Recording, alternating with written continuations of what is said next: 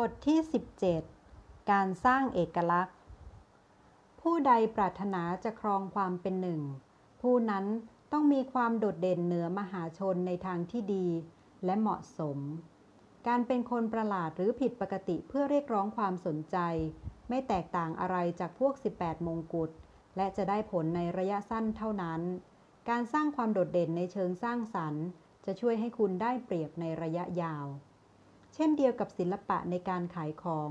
ทั้งขายแบบตัวต่อตัว และขายผ่านปลายปากกา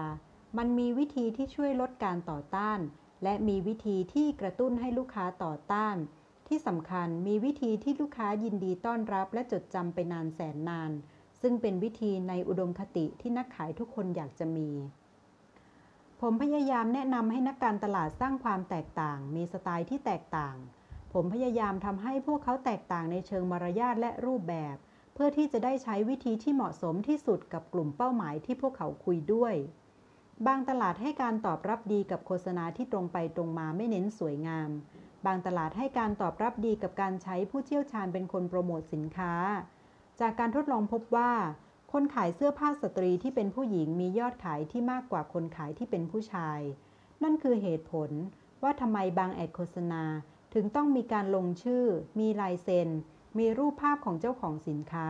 เพราะมันคือการสร้างเอกลักษณ์ สร้างความสบายใจ และเพิ่มความมั่นใจให้ผู้บริโภค บทเรียนสำคัญมาก ๆ ของการทำการตลาดให้ประสบความสำเร็จคือ อย่ารีบร้อนที่จะเปลี่ยนวิธี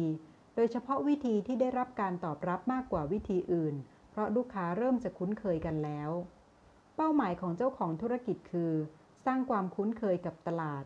ถ้าคุณเป็นเจ้าของธุรกิจที่ไม่หนักแน่นในวิธีการทำการตลาด เปลี่ยนวิธี เปลี่ยนแนวอยู่เรื่อยๆ ก็ไม่ต่างอะไรไปกับ พยายามสร้างความคุ้นเคยกับลูกค้าอีกครั้งหนึ่ง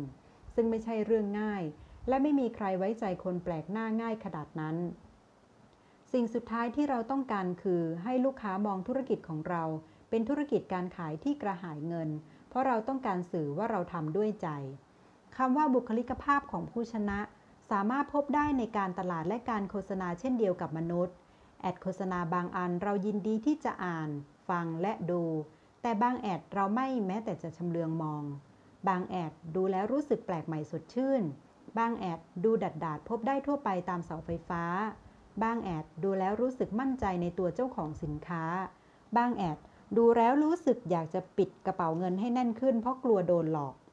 การสร้างเอกลักษณ์ที่ถูกต้องสำหรับธุรกิจถือได้ว่าเป็นความสำเร็จขั้นสูงสุด ซึ่งนักการตลาดคนไหนที่สามารถทำได้ถือว่าประสบความสำเร็จในฐานะนักการตลาด แต่คุณต้องจำให้ขึ้นใจ เมื่อใดก็ตามที่เกิดการเปลี่ยนแปลงในบุคลิกลักษณะ เมื่อนั้นคือตอนที่แม้แต่เพื่อนสนิทของคุณยังต้องพยายามทำความรู้จักกับคุณใหม่อีกครั้ง